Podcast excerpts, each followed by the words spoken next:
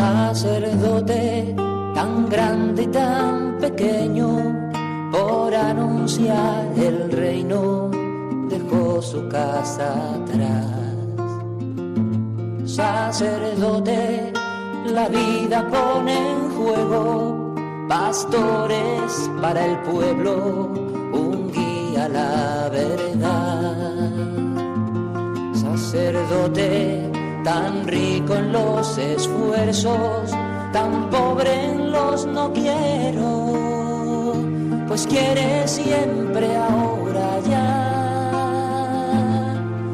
Comienza en Radio María, Sacerdotes de Dios, Servidores de los Hombres, dirigido por el Padre Miguel Ángel Arribas. En sus manos da el pan de vida, pastor con el buen pastor, al pie de la cruz, con el que está en cruz, lámpara de luz en la oscuridad, en sus manos da el pan de vida.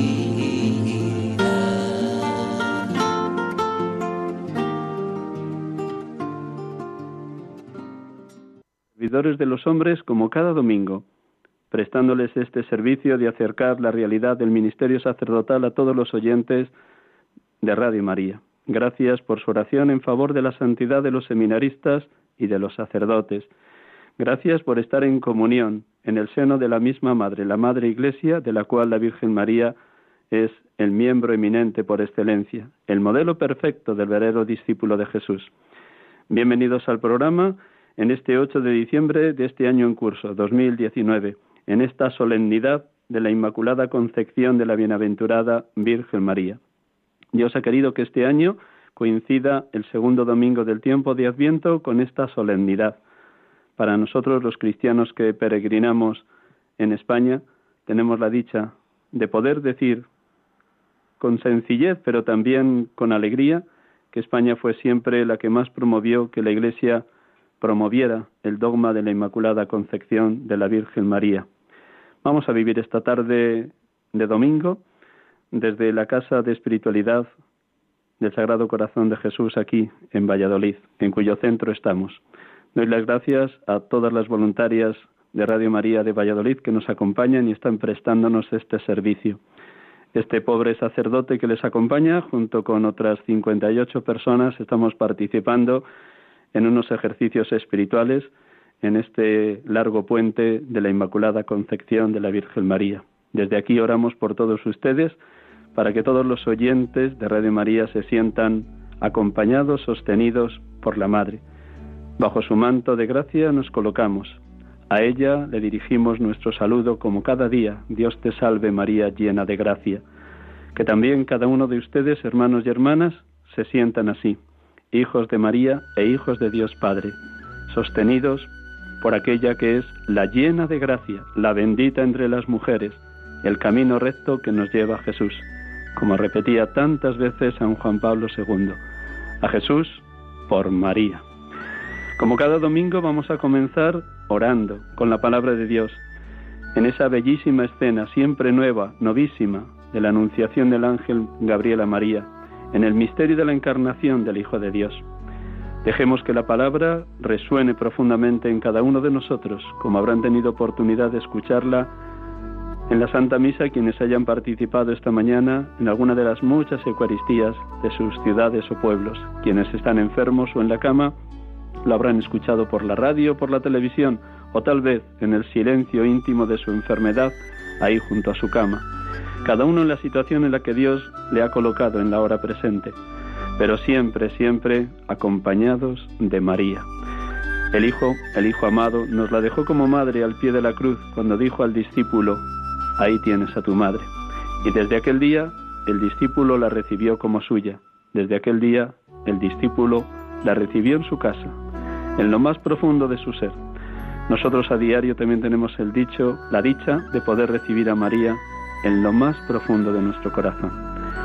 Pues con estas palabras de introducción comenzamos orando, como digo, un instante en silencio para que el texto de la Anunciación, que como digo siempre es novísimo, resuene en lo más profundo y nos invite a todos a decir a diario a Dios lo mismo que la Virgen: he aquí la esclava del Señor, hágase en mí según tu palabra.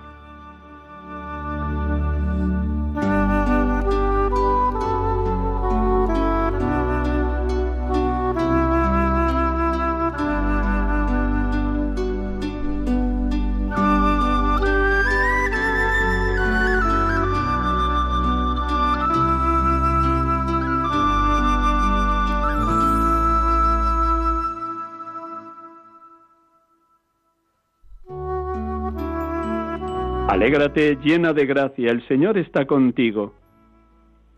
Ella se turbó grandemente ante estas palabras y se preguntaba qué saludo era aquel.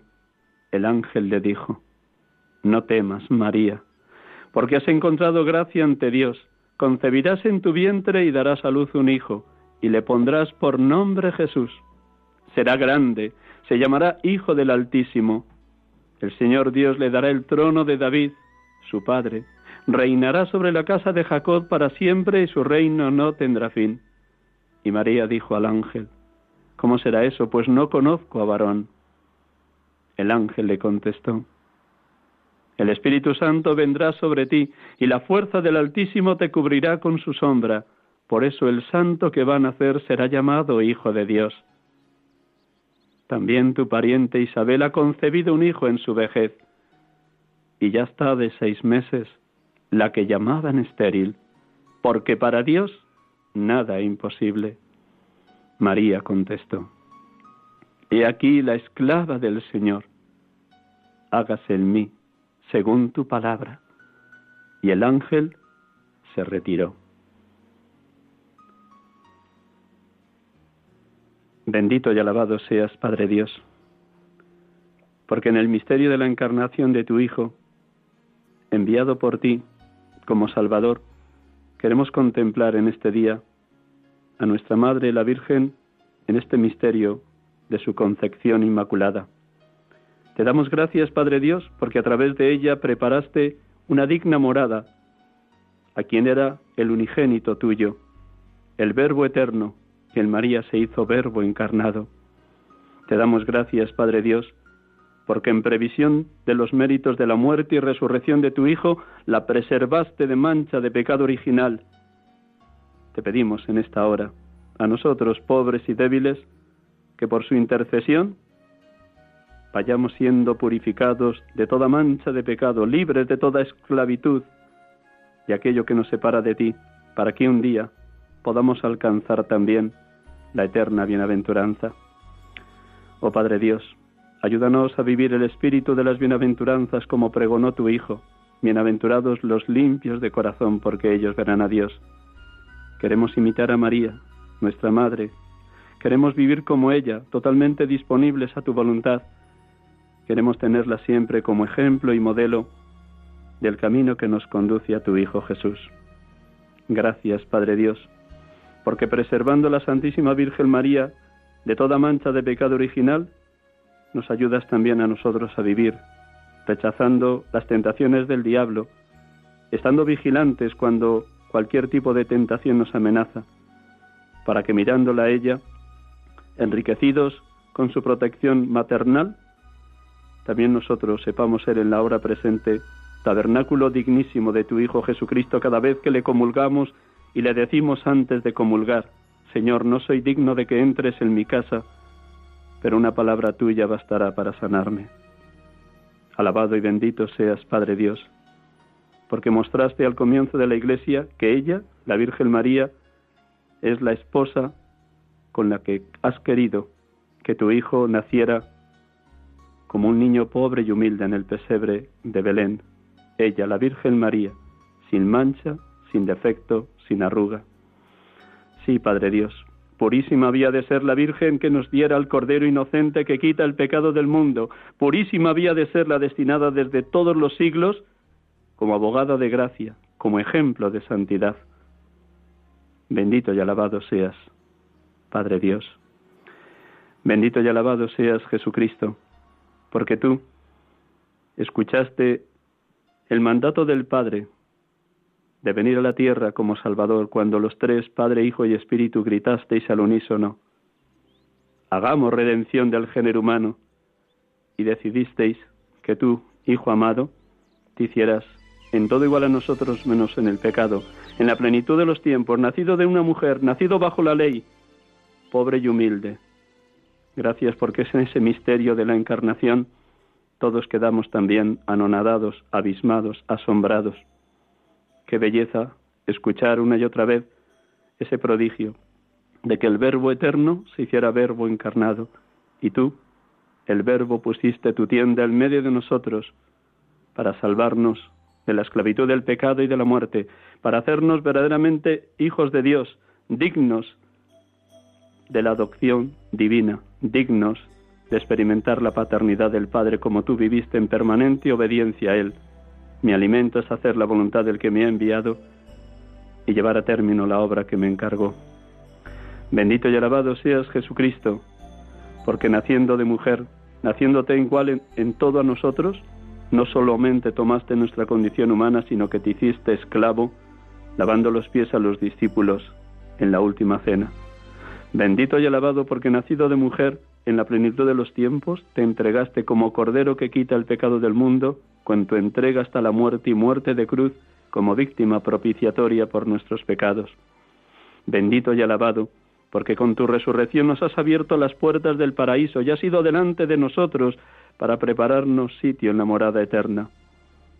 Bendito y alabado porque quisiste que tu madre, que es nuestra madre, a la que nos entregaste al pie de la cruz, en tu Hijo, el discípulo amado Jesús, Juan, en él y por él nosotros también nos experimentamos hijos de María. Bendito y alabado porque quisiste que la madre, la llena de gracia, la bendita entre las mujeres, estuviera con los apóstoles en vísperas de Pentecostés, orando y pidiendo la venida del Espíritu Santo. Ayúdanos también a nosotros en la hora presente a mirar a María y a dejarnos mirar por ella, tu Madre, nuestra Madre, y así aprender a vivir en total disponibilidad a la voluntad de Dios. Bendito y alabado seas, Espíritu Santo, Espíritu de vida, Espíritu de amor, porque hiciste posible que de una virgen naciera el Salvador de los hombres, porque hiciste posible el misterio de la encarnación, de tal manera que el Verbo eterno tomara posesión de las entrañas maternales de María en fecundidad inimaginable. Bendito y alabado seas, Espíritu Santo, porque sigues fecundando a la Iglesia, derramando gracia tras gracia en el Papa Francisco, en todos los obispos, presbíteros, consagrados, consagradas, laicos, matrimonios, en cuanto se abren de par en par a la acción de tu gracia, a tu bendición divina. Bendito y alabado seas, Espíritu Santo, porque sigues obrando en la Iglesia un eterno y permanente Pentecostés, para que este misterio de la Inmaculada Concepción de la Virgen María lo podamos celebrar hoy con un gozo desbordante todos los que nos sentimos y experimentamos hijos de María. Adorada y Santa Trinidad, ayudadnos a vivir siempre abiertos a vuestro misterio de amor, que lo transforma todo, lo penetra todo, lo hace todo nuevo. Bendito y alabado seas, Padre Dios, Hijo y Espíritu Santo. Oh Santa Trinidad, oh Dios amor, adorado seas.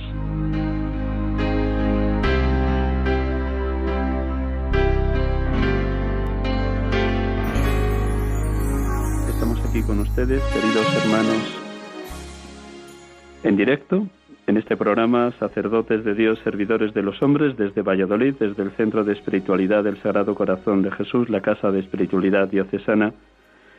Y vamos a tener la dicha de poder dialogar en esta tarde con una mujer.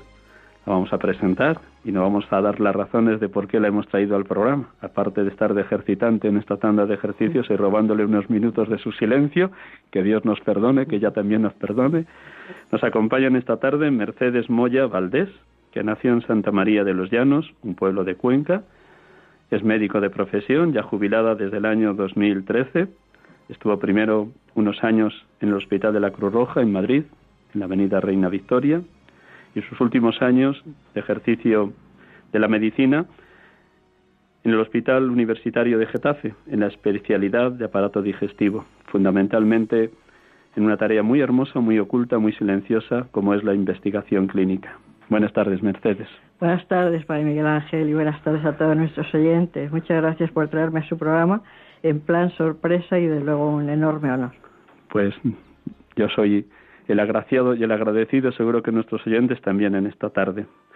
La razón de traer a Mercedes es que, conociéndola en estos días de ejercicios, he descubierto pues en ella una mujer muy mariana.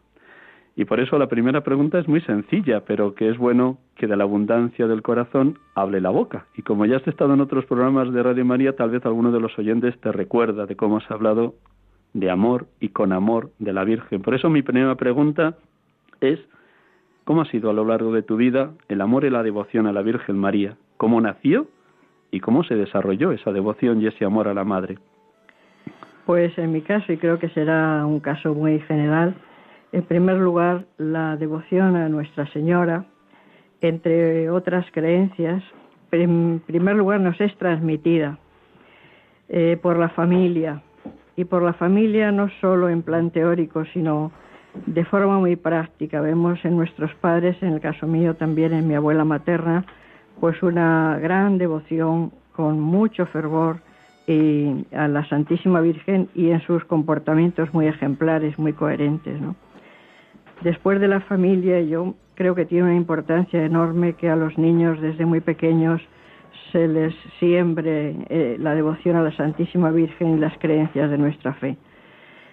Posteriormente, los movimientos juveniles tienen una importancia enorme también, porque el momento en que nos hacemos muchas preguntas, nuestra fe debe comenzar a ser adulta. En mi caso, tuve la enorme suerte de coincidir con el movimiento juvenil Milicia de Santa María del padre Tomás Morales, del que he recibido una formación continuada a través de los ejercicios espirituales, de los retiros y otras actividades marianas, ¿no? Y posteriormente te vas encontrando de una forma muy providencial con personas que influyen, que te influyen y te contagian, ¿no?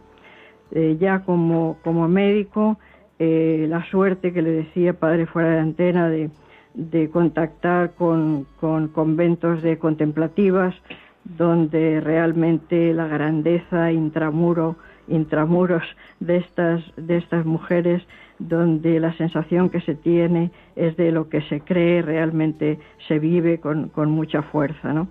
Y esto a través de las rejas o dentro, si como médico he entrado en la enfermería y las he visto cómo viven, alguna de ellas cómo mueren estas grandes mujeres, ¿no? Una vez que nos es transmitida, pues llega un momento en que nosotros interiorizamos la devoción a la Virgen y nos la apropiamos. Y luego hay tantas circunstancias providenciales que hace que se vaya desarrollando. Si me preguntan qué es para ti la devoción a la Virgen, yo diría que es una relación con ella que nace de la convicción de tener a alguien que nos quiere mucho y que es nuestra madre cariñosa, nuestra mejor maestra, que continuamente nos protege, que nos guía y que es nuestro modelo. San Juan Pablo II, cuando ofrece su pontificado en aquel primer viaje que hizo a México a los pies de Nuestra Señora de Guadalupe, entre otras muchas cosas bellísimas, y me quedo siempre con una, y es: no nos sueltes de tu mano amorosa, no nos sueltes de tu mano amorosa. Y yo creo que haciéndolo así vamos muy bien, ¿no? Pero luego quería decir otra cosa, y es que también, ya que hablamos de Guadalupe, entre los médicos que tuvieron la suerte de inspeccionar la tilma de Juan Diego desde cerca, Juan Diego lo celebraremos mañana, es San Juan Diego, ¿no? Pues el doctor Yuri le preguntan por la Virgen, ¿no? Y dicen: ¿es hermosa? Y dice él: muy hermosa. Si usted supiera la paz, la dulzura, la ternura que inspira ese rostro. Y añade algo que a mí me gusta mucho, y dice: de cerca es muy distinto. De manera que si nosotros tratamos a Nuestra Señora en la distancia corta, como hijos, ella como madre cariñosa, seguro que percibimos que de cerca es muy distinto. Y siguiendo con Guadalupe, puesto que estamos en las puertas de los días guadalupanos que comienzan mañana, día 9, pues la inscripción que rodea la imagen de la Virgen, de la tilma, es: no estoy yo aquí, que soy tu madre. Y esto no es solo para Juan Diego, es esa apropiación que comentaba antes de sentirnos hijos únicos, porque para una madre cada hijo es único, ¿verdad? No estoy yo aquí, es decir, contigo, no estoy yo contigo, que soy tu madre, y qué ternura como la de las madres, y qué madre como esta madre. De manera que presencia y ternura son, bueno, dos características que podríamos apropiarnos nosotros teniendo una madre, como me decía un sacerdote en el Pilar, que la Virgen es buena, buena, buena. Mercedes, gracias por ese testimonio. A lo largo de estos años de médico en los distintos hospitales, como luego también el contacto con las distintas contemplativas, especialmente los Carmelos Descalzos, habrás conocido numerosos sacerdotes, unos con mayor y otros con menor devoción a la Virgen María. Pero ya que estamos en un programa dedicado a los sacerdotes, tú como seglar y dedicada tanto tiempo a admirar y a contemplar a la Virgen y a hablar de ella, ¿qué nos quisieras decir a los sacerdotes? ¿Cómo crees que debe ser la devoción y el amor de los sacerdotes a la Virgen María? Bueno, padre, la primera cosa, se me considero indignísima de contestar a esta pregunta, pero la primera cosa que diría a los sacerdotes es que reciban nuestra gratitud y nuestras oraciones por los que sean santos sacerdotes por parte de los que estamos a este lado del presbiterio. Y también les diría que a este lado del presbiterio, no para nada una autoridad de que les tenga que decir nada, pero sí voy a contestar a su pregunta con unas observaciones. La primera es que creo que se nota mucha diferencia entre comunicar conocimientos, me estoy refiriendo ahora concretamente cuando les oímos hablar de la Virgen, comunicar conocimientos, a veces muchos conocimientos, y transmitirnos lo que se vive. Transmitirnos lo que se vive, porque el corazón se implica si el amor es grande, siempre se implica en cualquier aspecto de la vida, hasta un forofo de un seguimiento de una competición deportiva. El corazón se implica si el amor es grande, y porque solo los que se abrazan son capaces de quemar, solo los que se abrazan queman. De manera que yo les diría que dejen el corazón suelto, que dejen el corazón suelto, que eso es lo que nos va a llegar más. Luego contestaría también poniendo o dando el nombre de un sacerdote, ya que me pregunta. Efectivamente, este sacerdote que voy a nombrar tuve ocasión de conocerlo personalmente, y es don Miguel Conesa, que muchos sabrán, ya en la diócesis de Cartagena, Murcia, saben muy bien de quién estoy hablando, pero se le conoce mucho. Es un sacerdote que tuvo un accidente de vuelta de una peregrinación y se fue al cielo, ¿verdad?, con 37 años. Pero este sacerdote era un enamorado de la Virgen hasta tal punto que sigue sembrando y siguen siendo operativas con mucha fuerza lo que él dijo, lo que él escribió y lo que él vivió. Les diría también, esto no sé si, en fin, les va a parecer, pero que aprecien, y desde luego que no desprecien, pero que aprecien las devociones que traen grandes bienes espirituales. Me estoy refiriendo a la devoción al Sagrado Corazón y la devoción al Inmaculado Corazón de María, con las prácticas del primer viernes en desagravio, instituidos por el mismo Jesús, a Santa Margarita María, y la devoción de los primeros sábados, instituido por Nuestra Señora en Pontevedra a través de Lucía, que cuando escribe a su madre y dice: tengo para mí que esta devoción es muy del agrado de Nuestra Señora, y no hay nada que puedas hacer que me alegre más que tú la practiques y la comuniques a otros. Y aquí en Valladolid he visto que ponen un gran anuncio a la entrada en el santuario de la Gran Promesa, recordando el primer viernes, recordando el primer sábado. Pero yo les preguntaría ahora a los sacerdotes, no vemos que se recuerden las iglesias, ya no digo con anuncios, ni siquiera que se nos diga, pues hoy es primer viernes, hoy es primer sábado, aunque lógicamente en algunas iglesias seguro que sí que se hace, pero me da la impresión, o al menos yo tengo esta percepción, de que no es lo habitual. Y también les diría que acojan iniciativas que potencien el amor a la Santísima Virgen, como pueden ser, por ejemplo, las peregrinaciones. No es la única, pero una de ellas que hacen muchísimo bien. Y luego de mis observaciones, padre, en la entrada a los carmelos, a los conventos de clarisas, concesionistas franciscanas, pues cuando se elige a la priora o a la abadesa o a la superiora, lo primero que hacen es poner a la Virgen de presidenta de honor para que ella sea la abadesa. Yo creo que en las parroquias a Nuestra Señora los párrocos tenían que ponerla también, seguramente que en muchas de ellas ya está así, ¿no? Pero también de presidenta de honor. Y luego decir una última cosa.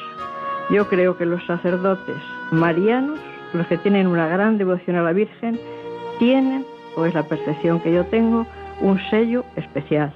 Un sello especial. Son amables, son acogedores, son virtuosos. No entra en que un carácter pues más o menos áspero o displicente. No, los sacerdotes muy marianos son sacerdotes que lo llevan escrito en la frente, Padre.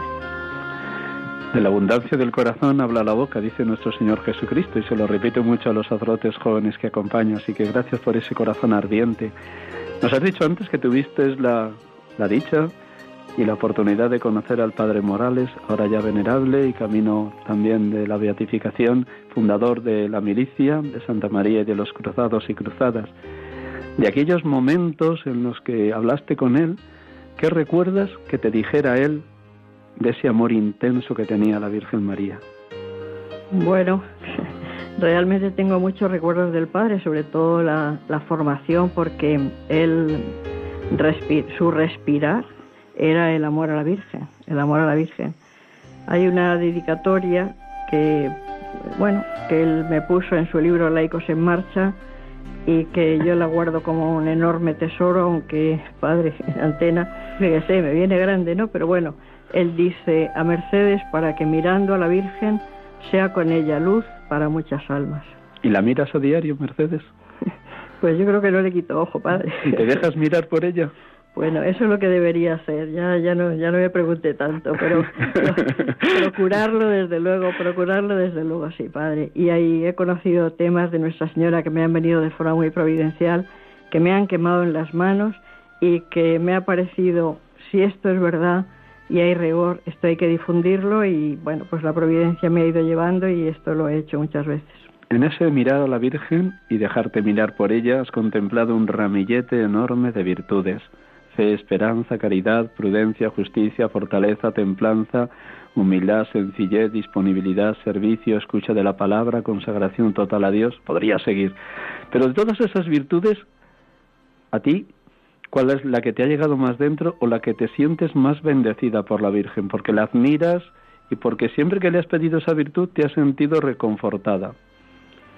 Pues yo en la Virgen veo la sencillez como algo muy asequible, porque si nos ponemos a pensar que está muy lejos, que como es la reina de cielos y tierra, que es la cercanía, y es la presencia, y es la sencillez, y es la humildad.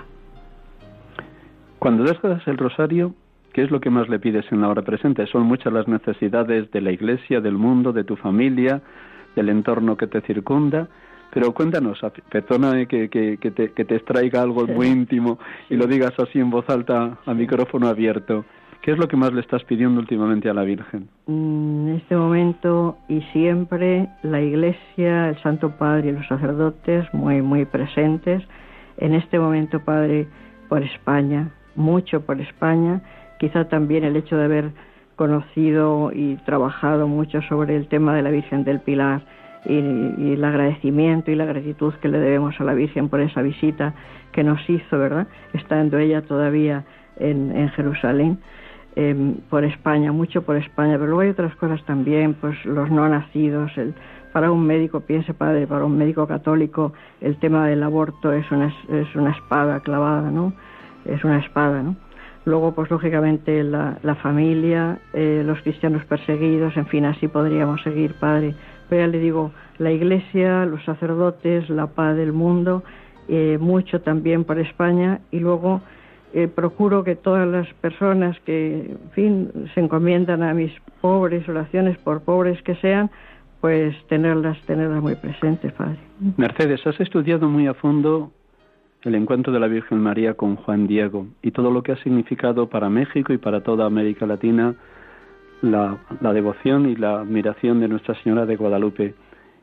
¿Qué nos podrías compartir de todo lo que has estudiado y en distintos ámbitos has transmitido con un amor muy grande a la Madre de lo que Dios, a través de Nuestra Señora de Guadalupe y de Juan Diego, ha querido dejar a su Iglesia? Bueno, es un tema enormemente largo, pero y estructurarlo así me costaría, ¿no? Pero así en dos pinceladas diría, la influencia de Nuestra Señora en el momento que ella viene y hace el prodigio de la tilma y las rosas, la influencia es, la consecuencia es la evangelización de todo un continente. Esa es la primera. La segunda es que es la vocación en la que Nuestra Señora se nos manifiesta como madre personal. O sea, Madre de Dios, virginidad, dice que ella quiere ser nombrada la siempre Virgen Santa María de Guadalupe.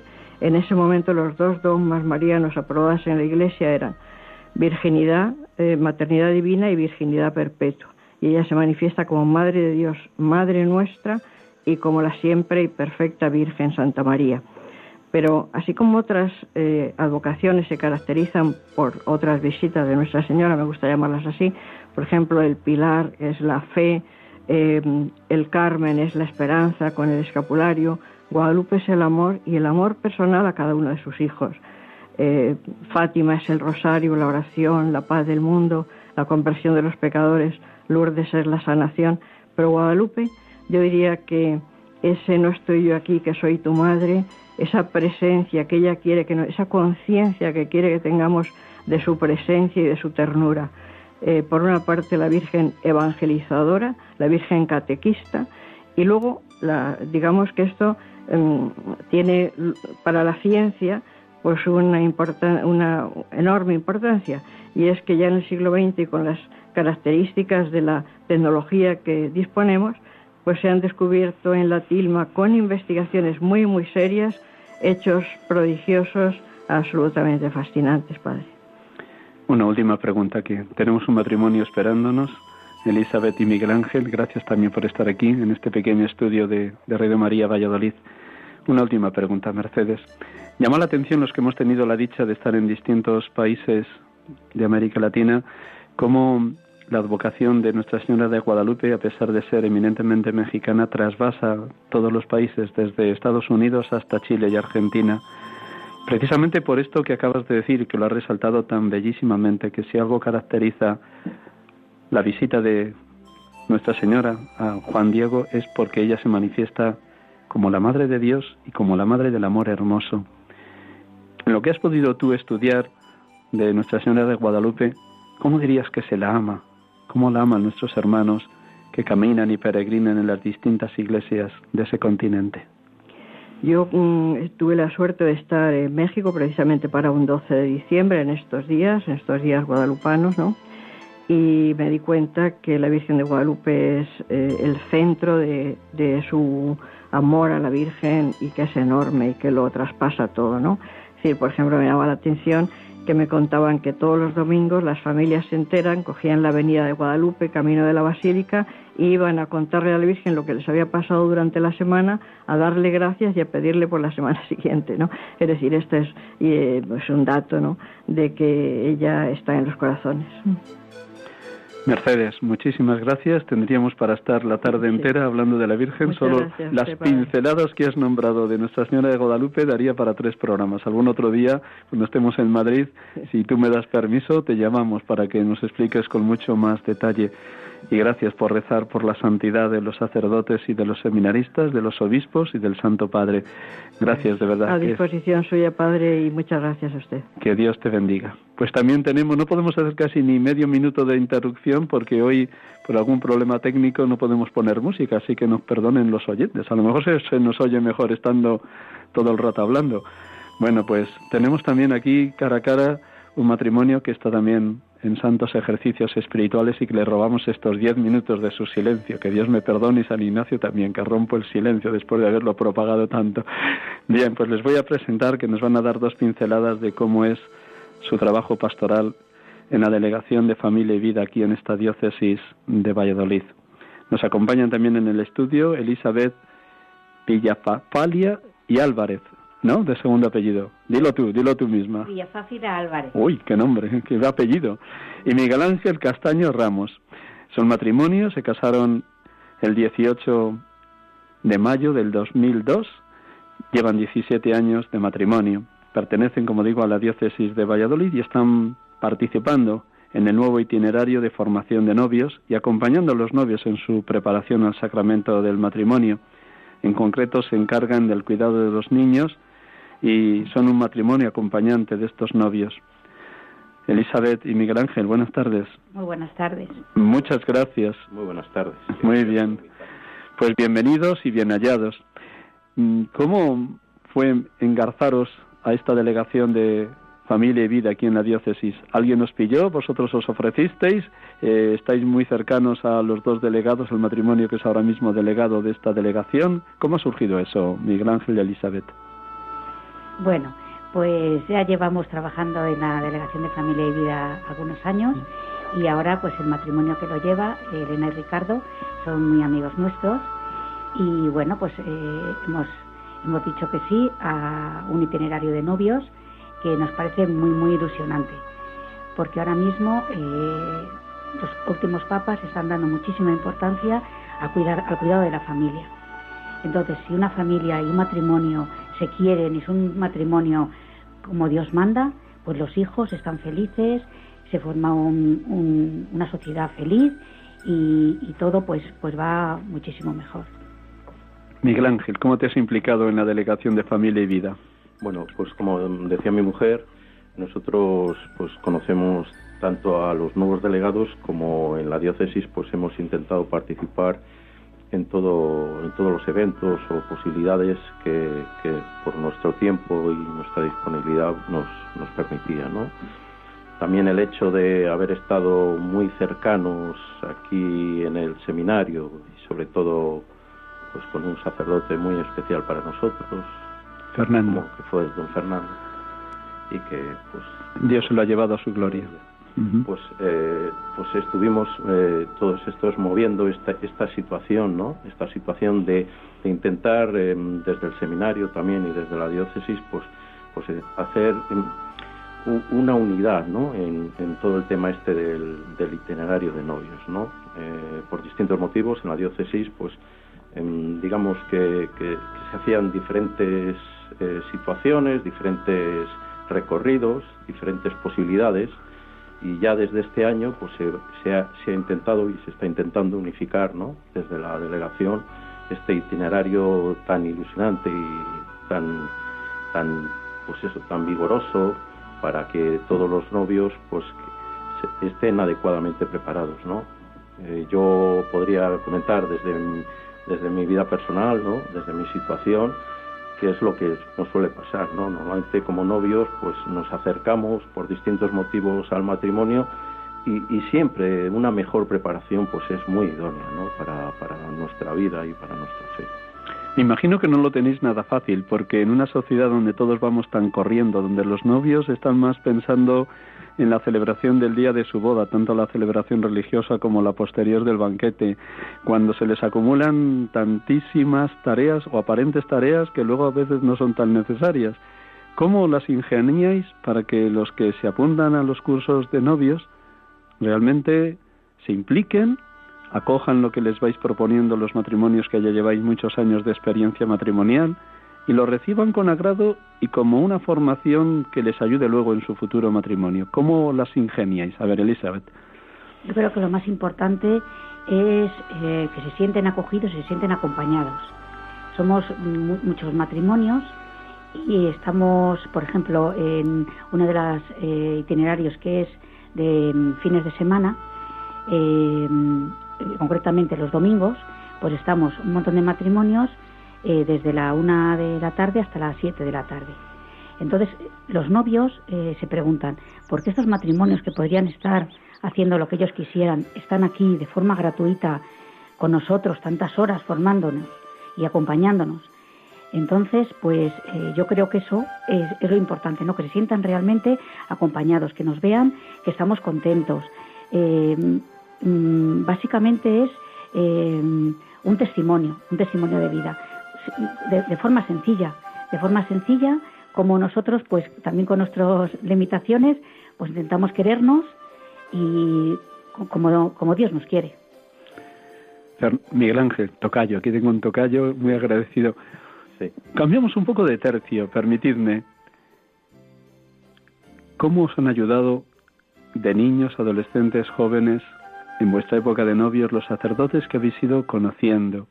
¿Cómo os han ayudado en vuestro crecimiento en la fe, en vuestro discernimiento vocacional hacia el matrimonio y después ya casados en la pertenencia a distintos grupos matrimoniales? Ya habéis nombrado a Fernando, pero seguro que ha habido otros sacerdotes que también han sido como el instrumento de Dios en ese incorporaros de una manera muy viva de un laicado comprometido en el seno de la Iglesia, en concreto en esta diócesis de Valladolid.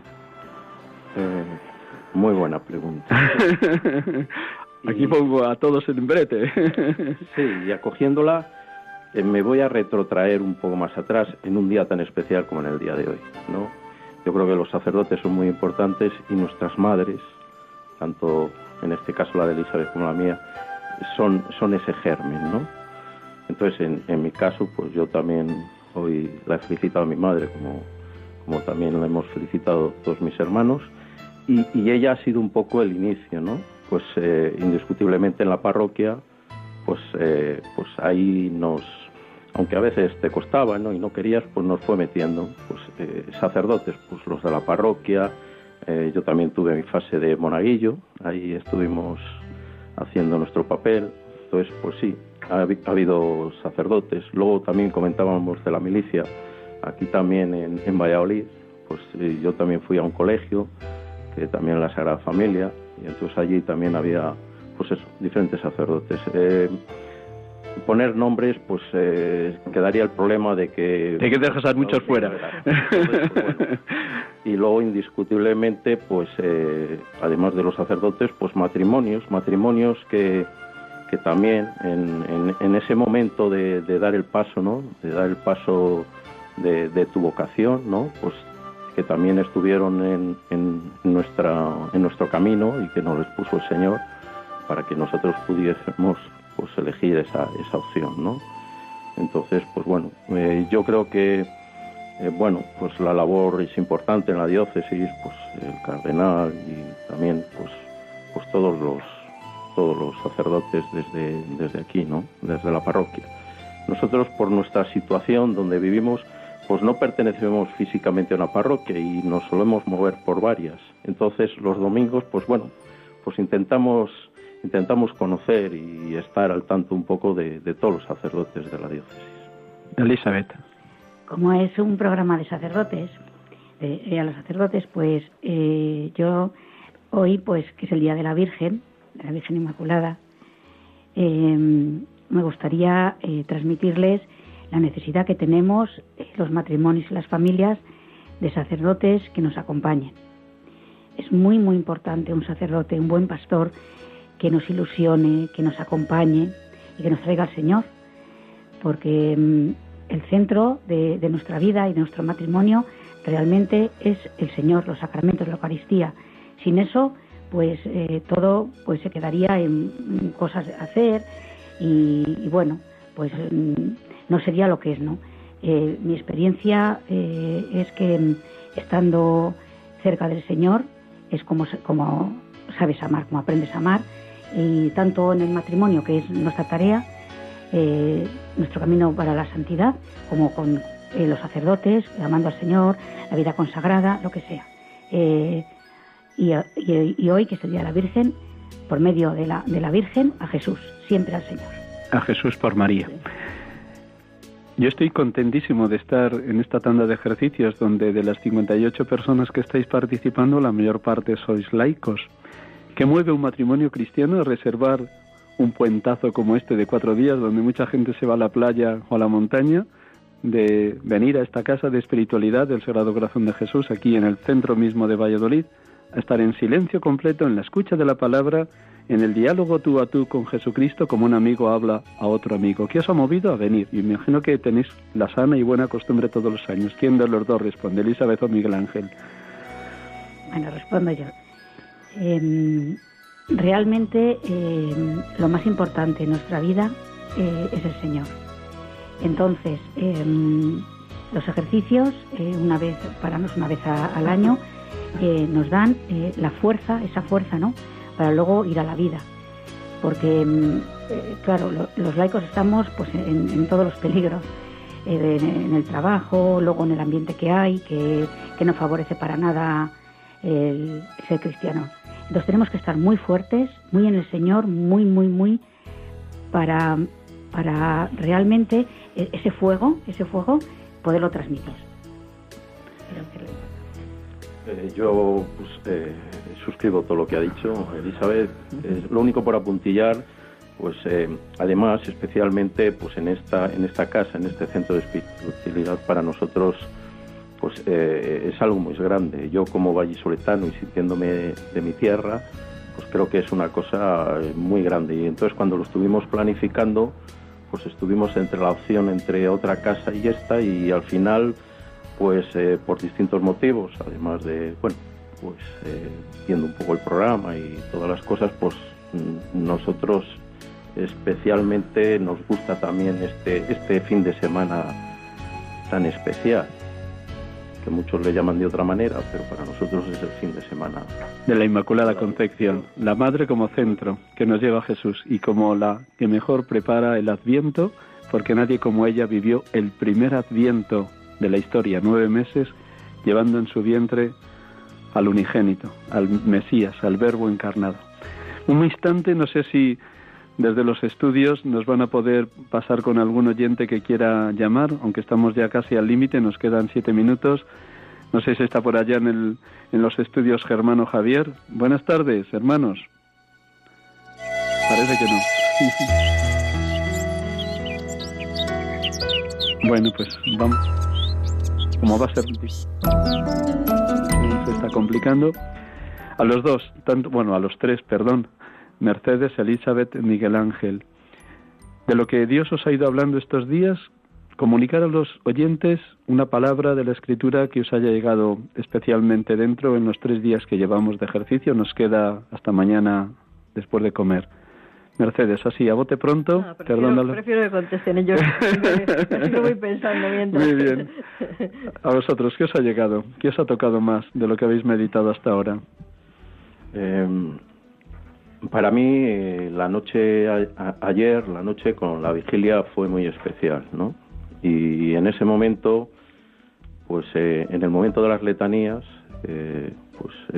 hicimos una dinámica, ¿no?, de ir expresando la que más llegaba a cada uno. ¿Qué le dijiste a la Virgen, Miguel Ángel? Yo personalmente no hablé en alto, pero a mí lo que me vino, especialmente me vino, pues una canción que la tiene muy especialmente la madre de Elizabeth, y fue lo de que la madre no se cansa de esperar. Una madre no se cansa de esperar. Muy bien. La sientes así a María, que no se cansa nunca de estar a tu lado, ¿verdad? Ni a mi lado ni a los de los míos, ¿no? Por distintos motivos, pues estamos en un proceso difícil. Ya se saben, las familias, pues no todos vivimos la fe de igual manera. Entonces, en ese proceso de que no se cansa de esperar, pues mi madre siempre ha estado ahí, mi madre de la tierra y mi madre del cielo, indiscutiblemente potenciada por la madre del cielo. O sea, que deduzco que lo que más le pediste anoche en la vigilia fue la unidad en la familia, ¿no es así? En la fe. En la fe, muy bien. Porque la otra, gracias también a Dios, la tenemos. Muy bien. Pero la fe, pues, la vivimos de diferente manera. Algunos, pues, muy alejados. Muy livianamente. Muy bien. Elizabeth. Pues para mí, lo que más resuena es que para Dios nada es imposible. Porque nada es imposible para Dios. Eso. Entonces, eso me da una esperanza, una ilusión, unas ganas de vivir, unas ganas de todo, de ser mejor esposa, de ser mejor hija, de ser mejor compañera en todo, que sin Dios pues no podía expresarlo como lo expreso. Como esposa y como profesora, ¿qué es lo que más le comunicas a sus alumnos en el colegio, Elizabeth? Pues yo creo que el amor. Siempre estoy con él, siempre. Cualquier conflicto, cualquier cosa, siempre el amor. tiene que movernos, nuestro corazón tiene que ser lo más importante, movernos por el amor. Y yo creo que tanto los niños más pequeños, como tanto los que yo trabajo con adolescentes, como la gente mayor, es lo que necesita, porque hemos nacido para amar y ser amados. El amor disculpa sin límites, cree sin límites, espera sin límites, aguanta sin límites. El amor no pasa nunca. No dejes de transmitirlo, comunicarlo y irradiarlo a tus alumnos. Gracias, Elizabeth. Mercedes, creo que ya tiene algo que decirnos.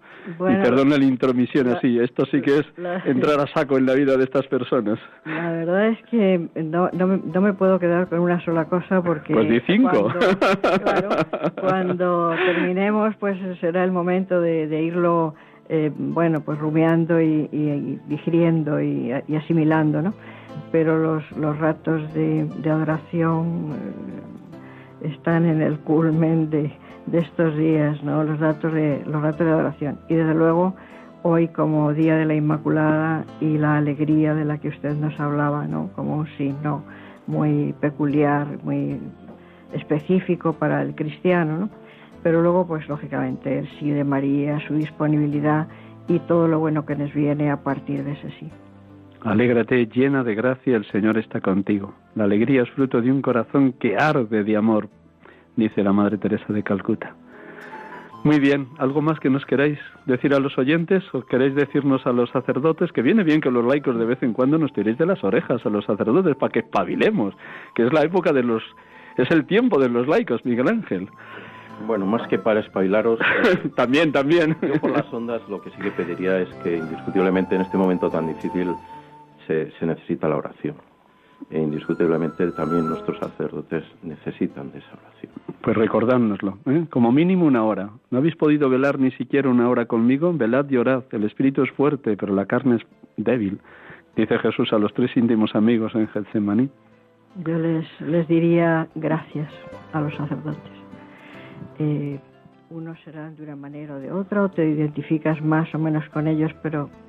nos traen los sacramentos, nos escuchan siempre, de ahí nos viene el perdón, la administración de la Eucaristía, tantas cosas como les debemos, nuestra admiración, y desde luego es verdad que yo creo que los laicos tenemos de vez en cuando que echar una mano y ayudar, ¿verdad? Pero si tuviera que quedarme con una palabra, le diría, queridos sacerdotes, cuentan con nuestras oraciones y muchísimas gracias por todo. Elizabeth, ¿tú quieres una palabra última? Pues eso, que toda nuestra oración, todo nuestro cariño a los sacerdotes, y también les interpelo con toda la fuerza para que nos acompañen, que no nos abandonen en el camino del matrimonio, de la familia, que nos acompañen siempre, que les necesitamos muchísimo. Muchísimas gracias a los tres. Voy a recordar quién nos ha acompañado esta tarde, que estamos a punto de terminar. Nos ha acompañado Mercedes Moya Valdés, médico, ya jubilada, pero con un amor a la Virgen impresionante y divulgando el amor a la Virgen en la advocación de Nuestra Señora de Guadalupe. Y también nos han acompañado como matrimonio que colaboran en la Delegación de Familia y Vida aquí en Valladolid, Elisabeth Villafañe, lo digo bien, Álvarez, muy bien. Y Miguel Ángel Castaño Ramos, matrimonio desde el año 2002. A los tres, 1 millón de gracias. Perdonadme que... os haya robado estos minutos de oración de vuestros ejercicios espirituales. Gracias también a las voluntarias de Radio María, que ahora van a tener el rosario, creo, aquí en directo, si no me equivoco, ¿es así? Muchísimas gracias. Pues vamos a terminar con una poesía a la Virgen y con ello cerramos el programa de hoy. Inmaculada, cual la luz del día, que nace en los umbrales de la aurora, inmaculada y pura, en toda hora, Santa Madre de Dios, Virgen María, inmaculada en la celeste vía de traernos a Cristo y ser la autora del virginal prodigio que atesora tan divina y humana Eucaristía. Deja que al ver tu rostro y contemplarte, purísima entre todas las mujeres, me derrita de gozo en tu mirada. Y encendido de amor sepa cantarte, demostrando ante el mundo que tú eres intacta, virginal, inmaculada. Amén. Amén. Buenas tardes, Dios les bendiga, feliz domingo, feliz solemnidad de la Inmaculada Concepción de la Virgen María y hasta el próximo domingo, si Dios quiere. Que Dios les acompañe y sigan viviendo una segunda semana de Adviento, toda dichosa, toda en esperanza y toda preparación de Navidad. Buenas tardes, hermanos y amigos.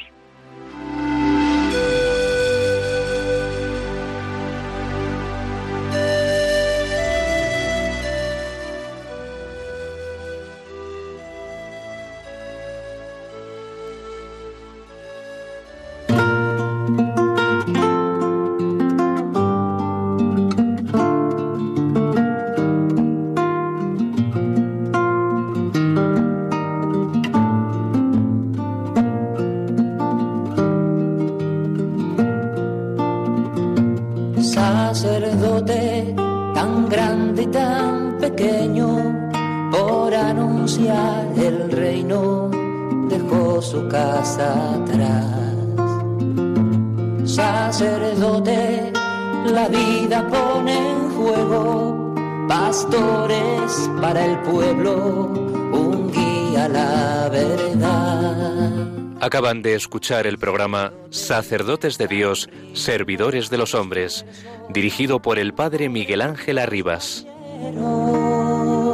Pues quiere siempre ahora ya, pastor con el buen pastor al pie de la cruz, con el que está en cruz, lámpara de luz en la oscuridad, en sus manos da el pan de vida.